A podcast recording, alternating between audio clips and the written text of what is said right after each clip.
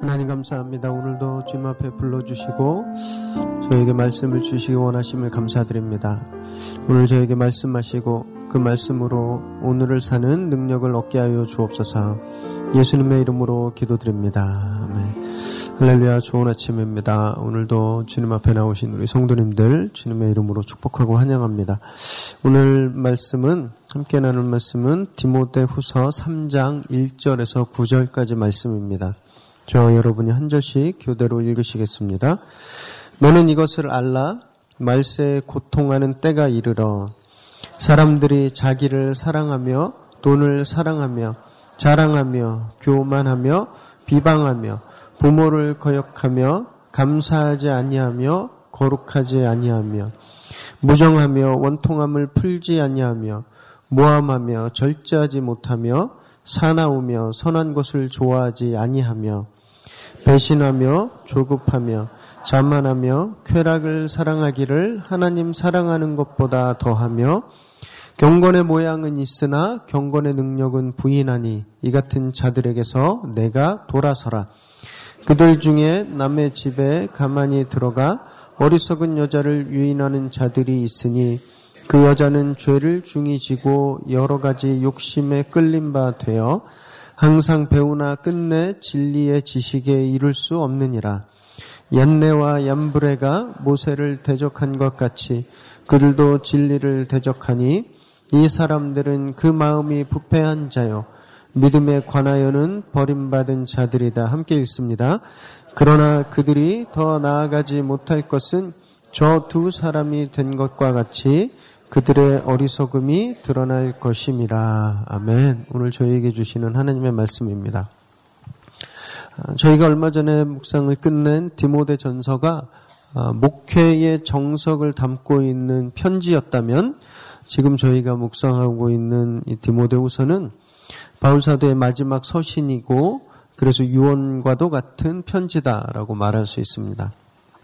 그래서 가르침의 내용도 교회 행정이나 목회 방법, 양육, 철학 등이 담겨 있었던 전편과는 달리 이 후편에서는 더 솔직하고 그리고 감정이 담겨 있는 내용들이 들어 있습니다. 예를 들어서 아, 더 거세진 로마의 탄압으로 인해 믿음을 버린 사람들에 대한 이야기, 그들의 실명들이 예, 곳곳에 등장합니다. 아, 그리고 감옥에 갇힌 자신을 떠난 많은 제자들에 대한 아쉬움들도 이것저것에서 비춰지고 있죠. 아, 특별히 고난에 대한 가르침은 아, 그의 그 절절한 그 심정을 담고 있습니다. 그 자신이 이미 심한 고난 가운데 있었고 또 고난이 결코 믿음을 버릴 수 있는 이유가 아니었기 때문에 바울 사도는 디모데에게 그리고 후세의 모든 목회자들과 성도들에게 음, 앞으로 고통당하는 시대가 올 것이다. 이 고난을 각오하면서 진리를 지키고 전도자의 책임을 다하는 그리스도의 좋은 일꾼이 되라는 이런 유언적인 교훈을 이 책에서 남기고 있죠. 아, 순교를 앞두고 있는 자신이 이제 곧 죽게 될 거라는 것을 알고 있었던 이 위대한 아, 전도자의 아, 위대한 복음 전도자의 심정이 이 편지에 잘 나타나 있습니다. 그 중에서도 오늘 함께 묵상할 3장은 이 디모데후서의 심장 부분이다라고 할 수 있을 만큼 강력한 메시지를 담고 있습니다. 1절을 함께 읽습니다. 1절 시작. 너는 이것을 알라 말세에 고통당한 때가 이르러. 먼저 반드시 알아야 될 것이 하나 있는데 곧 말세가 오게 된다라는 겁니다. 즉 말세가 곧 온다라는 것이죠. 지금으로부터 따지면 거의 한 2000년 전에 이 편지가 AD 65년, 67년 때 쓰여졌으니까 거의 2000년 전에 쓰여진 이야기인데, 편지인데, 그때 벌써 바울 사도는 세상의 마지막 때가 올 것이다 라고 말하고 있는 것입니다. 그런데 이 말세에 대한 말씀은 그보다도 먼저 예수님께서도 하셨던 말씀입니다. 자막을 보시면서 마태복음 4장 17절 읽겠습니다. 이때부터 예수께서 비로소 전파하여 이르시되 회개하라 천국이 가까웠느니라 하시더라. 천국이 가까웠다. 말세가 가까웠다라고 말씀하고 있습니다. 그런데 여기에서 이 가까워 왔다라고 하는 건 굉장히 긴박한 표현입니다. 손을 뻗으면 손에 닿을 거리, 손에 잡힐 듯이 정말 코앞에 왔다라는 거예요. 말세가 좀 코앞에 가까이 와 있다라는 거죠. 아, 예수님도 거의 2000년 전에 말세가 바로 코앞에 왔다라고 말씀하셨고 바울 사도도 이제 말세가 가까이 왔다라고 이야기했습니다. 그래서 어떤 분들은 이렇게 말씀하시는 거예요. 2000년이나 지났는데 그 가까이 왔다는 그 말세가 아직도 오지 않았다. 그래서 이 종말에 대한 가르침은 믿을 수 없다. 가짜다. 2000년이나 지났는데 앞으로 또 언제 올 줄 알고 라고 아, 이 말세에 대한 아, 것을 부정하기도 합니다. 하지만 이것은 이 종말 마지막 때 말세의 의미를 잘못 이해한 것이죠.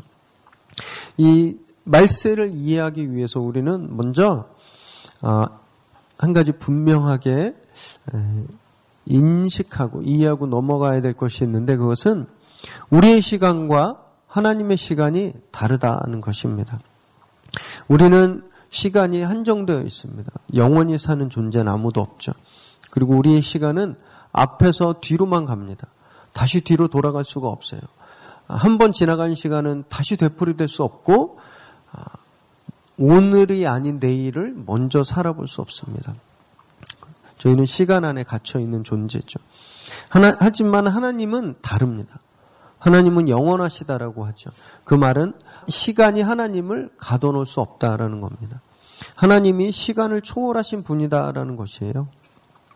그래서 하나님의 시간은 마치 공과 같은 것입니다. 모든 시간을 다 하나님은 현재화 하실 수 있는 것입니다. 그렇기 때문에 우리는 아직 오지 않은 시간을 하나님은 보고 계신다라는 것이죠. 그래서 성경에 보면 요한계시록에 이렇게 말하고 있는데 요한계시록 22장 13절을 우리 읽겠습니다. 시작. 나는 알파와 오메가요 처음과 마지막이요 시작과 마침이라. 이 말이 바로 그런 뜻이에요. 나는 시작도 끝도 된다. 그리고 나는 처음과 마지막을 통제하는 존재다라는 거예요. 시간을 초월한 존재라는 것을 이렇게 말씀하시는 것이죠. 그래서 이 종말을 이해할 때는 우리가 하나님의 생각으로 이것을 이해해야 합니다. 우리는 아직 모르지만 우리는 그때를 아직 보지 못했지만 하나님은 그 시간을 이미 보신 겁니다. 그래서 하나님이 이렇게 말씀하시는 거예요. 내가 본 그 말세, 그 말세가 곧 앞에 와 있다. 그렇기 때문에 우리는 우리 시간 속에서 언제 올지 모르는, 그래서 안 올 수도 있지 않을까? 이런 개념으로 말세를 사는 것이 아니라 이미 하나님의 시간 안에서 이루어진 그 말세를 우리는 살아야 되는 것입니다. 이것이 신앙 고백입니다. 그렇기 때문에 성경은 수천 년 동안 계속 말세에 대해서 이야기하고 예언하고 있는 것이죠. 하나님의 시간 속에서의 마지막을 사는 인생, 그것이 바로 저희들입니다. 이것을 기독교 신앙의 중요한 핵심 중의 하나인 바로 종말론적인 신앙이다라고 말씀하고 있는 것이죠. 그런데 참 놀라운 것은 이 바울이 살았던 그 시대와 아, 지금은 너무너무 다르죠. 문화도 달랐고 지역도 달랐습니다. 하지만 말세의 모습은 본질적으로 같다는 것을 우리는 깨달을 수 있는데 오늘 본문 2절에서 4절까지 말씀을 함께 읽겠습니다. 사람들이 자기를 사랑하며 돈을 사랑하며 자랑하며 교만하며 비방하며 부모를 거역하며 감사하지 아니하며 거룩하지 아니하며 무정하며 원통함을 풀지 아니하며 모함하며 절제하지 못하며 사나우며 선한 것을 좋아하지 아니하며 배신하며 조급하며 자만하며 쾌락을 사랑하기를 하나님 사랑하는 것보다 더하며 이기적이고 물질을 사랑하고 폐악하고 사납고 악한 세대 이것이 바로 말세에 나타나는 모습들이라는 것입니다. 오늘 세상을 한번 보십시오. 우리가 얼마나 많은 폐악한 사건들을 날마다 발견할 수 있습니까? 얼마나 많은 사람들이 돈을 사랑하고 물질에 구애하고 있는지 모릅니다. 부모를 거역하고 그리고 길 가다 어깨만 부딪혀도 참지 못하고 사납게 폭력을 휘두르는 그런 세대. 오늘 본문에서 묘사하고 있는 그 마지막 때의 모습이 정확하게 보여지고 있는 것이죠. 저희 지금이 바로 말세라는 것입니다. 바울이 살았던 그 시대뿐만이 아니라 오늘 우리가 살고 있는 이 시대도 여전히 말세 현상들이 보여지고 있다는 겁니다. 바로 지금이 말세라는 것이죠. 그렇다면 우리는 어떤 모습으로 이 마지막 때를 살아야 할까요? 그것은 이 세대로부터 돌아서야 합니다. 우리 5절 말씀을 읽겠습니다. 경건의 모양은 있으나 경건의 능력은 부인하니 이 같은 자들에게서 내가 돌아서라. 이 5절의 경건의 모양은 있으나 그 능력을 부인하는 사람들은 당시에 교회를 어지럽혔던 거짓 교사들을 뜻합니다. 아, 계속해서 6절을 읽습니다.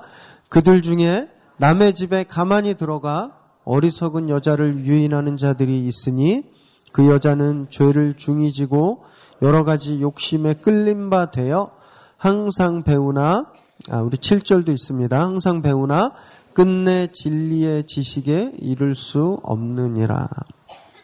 이 거짓 교사들은 주로 가정을 방문해서 여성들에게 거짓 가르침으로 미혹했습니다.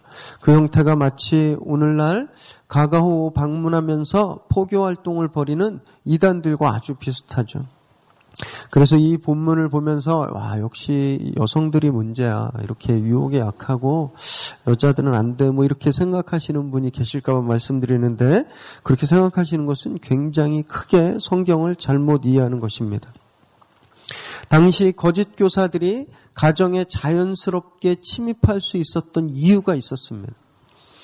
당시 헬라 가정에서는 여성들이 새로운 학문과 예술을 배우기 위해서 학자들을 그 동네에 소문난 학자나 새로운 아, 문물을 가지고 있었던 어떤 예술가들을 집으로 초청하는 일들이 많았습니다. 왜 그랬을까요? 요즘처럼 여성들에게 교육의 기회가 주어지지 않았기 때문입니다.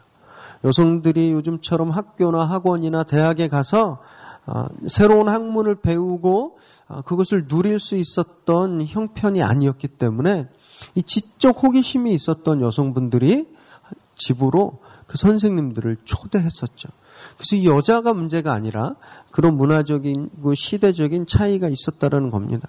그래서 이 여인들이 문제가 아니라 그 상황에서 그 여인들의 지적 호기심을 이용해서 거짓 가르침을 퍼뜨린 그 가짜 선생들이 정말 잘못한 것이죠. 그렇기 때문에 나는 남자기 때문에 나는 괜찮구나. 나는 이제 이런 유혹에서 자유롭구나 이렇게 생각하시는 분이 계실 텐데 그렇지 않습니다. 이런 일은 요즘도 우리 곳곳에서 자주 볼 수 있기 때문에 그렇죠. 교회 내에서 여러 모임을 통해서 순예배나 어떤 성경 공부 모임이나 이런 모임을 통해서 이렇게 이야기합니다. 이 책 읽어봤어? 너무 좋더라. 내 어제 어떤 집회 가봤는데 막 기름 부으심이 정말 엄청났어. 옆에 어떤 교회 유명한 누가 왔는데 능력이 엄청나대. 우리 한번 가볼래? 이 책 좀 읽어봐. 이렇게 확인되지 않은 외부 집회나 강사들을 소개하고 이야기하시는 분들이 바로 그런 분들이라는 거예요. 정말 위험합니다. 이런 모든 권유나 이런 책들이 다 이단적이다라고는 말할 수 없습니다. 하지만 모든 이단들의 접근 방식이 바로 이렇기 때문에 굉장히 위험한 것입니다. 아, 이것을 주의해야 하죠. 모든 거짓 가르침이 그럴듯해 보입니다. 다 정말 혹합니다. 어, 정말? 아, 정말 그럴까? 아, 정말 거기는 뭔가 내가 경험해 보지 못한 어떤 것이 있을까? 굉장히 그럴듯해 보이지만 결국은 생명이 없죠. 경건해 보이는 모양은 있지만 살아있는 능력이 없는 것입니다. 이런 거짓 가르침은 아무리 배운다 하더라도 7절 말씀처럼 절대로 진리에 이룰 수 없기 때문에 그렇습니다. 바울 사도는 우리에게 이러한 것들로부터 아주 단호하게 돌아서라 라고 말씀하고 있습니다. 이 단어는 그냥 고개를 돌리고 모른 척하는 어, 그런 뜻이 아닙니다. 이 단어가 가지고 있는 뜻은 아주 적극적으로 분별해서 교회 공동체 안에 들어오지 못하게 하라는 뜻을 가지고 있습니다. 아, 이 책임이 바로 저희에게 있는 것이죠. 그래서 저희 모두는 이런 거짓 가르침들로부터 교회를 위협하고 교회를 미혹해 하고 연약한 성도들을 아, 유혹하는 이런 거짓 가르침들로부터 교회를 보호해야 할 책임과 의무가 있는 것입니다. 바로 우리가 살고 있는 이 시대가 말세기 때문에 그런 것이죠. 아, 그리고 그 거짓은 반드시 드러나기 때문에 그렇습니다. 우리 8절과 9절을 읽겠습니다. 얀네와 얀브레가 모세를 대적한 것 같이 그들도 진리를 대적하니 이 사람들은 그 마음이 부패한 자요 믿음에 관하여는 버림받은 자들이라 그러나 그들이 더 나아가지 못할 것은 저 두 사람이 된 것과 같이 그들의 어리석음이 드러날 것임이라. 얀네와 얀브레는 출애굽기 7장과 8장에서 모세가 이제 바로 앞에 가서 내가 이제 하나님께로부터 보냄받은 자다라는 그 증거를 바로 앞에서 여러 이적을 통하여 보여주었습니다. 그때 이 모세에 맞서서 모세에 상응하는 그 대응하는 이적들을 일으켜서 아, 반대했던 애굽의 술객 것들을 마술사들을 뜻하죠. 여기서 바울은 이런 그 성도들을 미혹해 하고 교회를 어지럽히는 이 거짓 교사들, 말세에 창궐하게 되는 이 거짓 교사들이 바로 그 애굽의 마술사들과 같다라고 말씀하고 있는 것입니다. 그래서 그들이 이 거짓 기술로 하나님의 말씀을 대적하고 있다라는 것을 지적하고 있는 것이죠. 이들은 두 가지 특정이, 특징이 있는데 하나는 마음이 부패한 것이고 또 하나는 믿음에서 버림받은 것입니다. 믿음에서 버림받은 것이라는 또 원어적인 뜻은 시험에서 실패하다라는 뜻을 가지고 있습니다. 그들은 이미 마음이 부패했고 이 신앙의 모든 시험과 과정 속에서 실패한 자들이라는 것입니다. 그렇기 때문에 열매가 있을 수 없는 것이죠. 썩은 씨앗에서는 싹을 틔울 수 없기 때문에 그렇습니다. 그리고 그들의 열매 없음은 그들의 생명 없음은 반드시 드러나게 되어 있다라는 것입니다. 사랑하는 성도 여러분, 그래서 당장 눈앞에 좋아 보인다고 해서 귀에 달콤하게 들린다고 해서 심지어는 마음에 진한 감동을 준다고 해서 우리가 그곳에 미혹 쉽게 미혹당해서는 안 되는 것이죠. 그렇다면 무엇이 진짜일까요? 무엇이 경건의 능력을 가지고 있는 것일까요? 어떤 것이 진정한 가르침일까요? 그것은 고난입니다. 우리 다시 1절 말씀으로 돌아가 보겠습니다. 우리 1절을 한 번 더 읽겠습니다. 너는 이것을 알라 말세에 고통하는 때가 이르러. 말세는 어떤 때라고 말씀하고 있습니까? 말세는 많이 누리는 때라고 말씀하고 있나요? 말세는 내가 원하는 대로 다 이루어지는 때라고 말씀하고 있습니까? 말세는 내가 남들보다 더 많이 갖는 때라고 이야기하고 있나요? 바울이 여기서 말씀하고 있는 것은 말세는 고통당하는 때다라고 말하고 있는 겁니다. 고난이 바로 그 기준이라는 겁니다. 왜냐하면 고난을 통과하지 않고서는 능력을 소유할 수 없기 때문에 그렇죠. 다윗이 10년이 넘는 광야의 도피 생활을 통화하고 나서야 위대한 왕으로서의 능력을 보여주었던 것처럼 모세가 무려 40년간의 광야 양치기 생활을 지나고 나서야 전설적인 리더가 된 것처럼 심지어는 예수 그리스도께서도 40일간의 광야 생활을 끝내고 나서야 비로소 하늘의 능력을 드러내셨던 것처럼 고난이 없이는 능력도 없는 것입니다. 입구 없는 출구가 없는 것처럼 고난 없는 능력도 없는 것이죠. 이것이 바로 말세에 대한 가르침의 핵심입니다. 말세는 우리가 행복하게 사는 시간이 아니라는 것입니다. 말세는 우리가 원하는 대로 누리는 시간이 아니라는 것이에요. 말세는 우리 자녀가 좋은 대학에 가는 때가 아니고 말세는 내가 우리 남편이 회사에서 승승장구하고 비즈니스가 크게 되는 그런 때가 아니라는 겁니다. 말세는 고난당하는 때라는 거예요. 그렇기 때문에 이 말세를 사는 우리가 지금 이 시대에서 고통을 당하고 있는지, 그렇지 않으면 아무 불편함 없이 살고 있는지, 그것이 기준이라는 겁니다. 사랑하는 성도 여러분, 고난을 사랑하시기 바랍니다. 지금 당하고 있는 고난이 반드시 큰 거룩의 능력으로 우리에게 보답할 것이기 때문에 그렇죠. 이것이 바로 마지막 때를 사는 저희들의 모습이 되어야 합니다. 바울 사도는 너무너무 안타까웠죠. 이 고난을 잘 이겨내고 승리해야 하는데 많은 사람들이 고난이 무서워서 믿음을 떠나가는 것을 보고 있는 것입니다. 그것이 그를 너무너무 슬프게 만들었죠. 오늘을 사는 저희는 어떤 모습일까요? 우리도 믿음 때문에 돈을 사랑하고 산업과 악한 이 세상 속에서 우리가 믿음 때문에 오는 고난을 견디면서 살고 있나요? 아니면 감사하지도 않고 거룩하지도 않고 폐악한 세상 속에서 사는데 아무 문제 없고 아무런 불편함도 없는 그런 삶을 살고 있는 것일까요? 말씀대로 산다면 믿음을 지키고 산다면 우리는 절대로 편한 삶을 살 수 없는 것입니다. 그렇기 때문에 절망하지도 마시고 도망가지도 마시기 바랍니다. 우리 믿음의 선조들이 증명하셨습니다. 그 고통이, 고통이, 그 고난이 그들의 영혼에 흔적을 남기게 될 때 그 삶의 능력이 나타나게 되었음을 우리에게 계속해서 보여주고 있는 것이죠. 우리도 이 세상에서 믿음 때문에 받는 고난과 아픔을 두려워하지 않고 그 고난의 흔적들을 우리 삶에 사귀게 될 때 우리 삶에도 반드시 거룩의 능력이 나타나게 될 것을 믿으시기 바랍니다. 오늘 그 거룩의 능력을 증거하게 되시는 저와 여러분 되시기를 주님의 이름으로 축원합니다. 함께 기도하겠습니다. 하나님 감사합니다. 오늘 말씀을 통해서 우리가 이 마지막 때를 어떤 모습으로 살아야 하는지 또 우리가 살아가는 이 마지막 때는 어떤 모습인지 저희에게 말씀해 주셔서 감사합니다.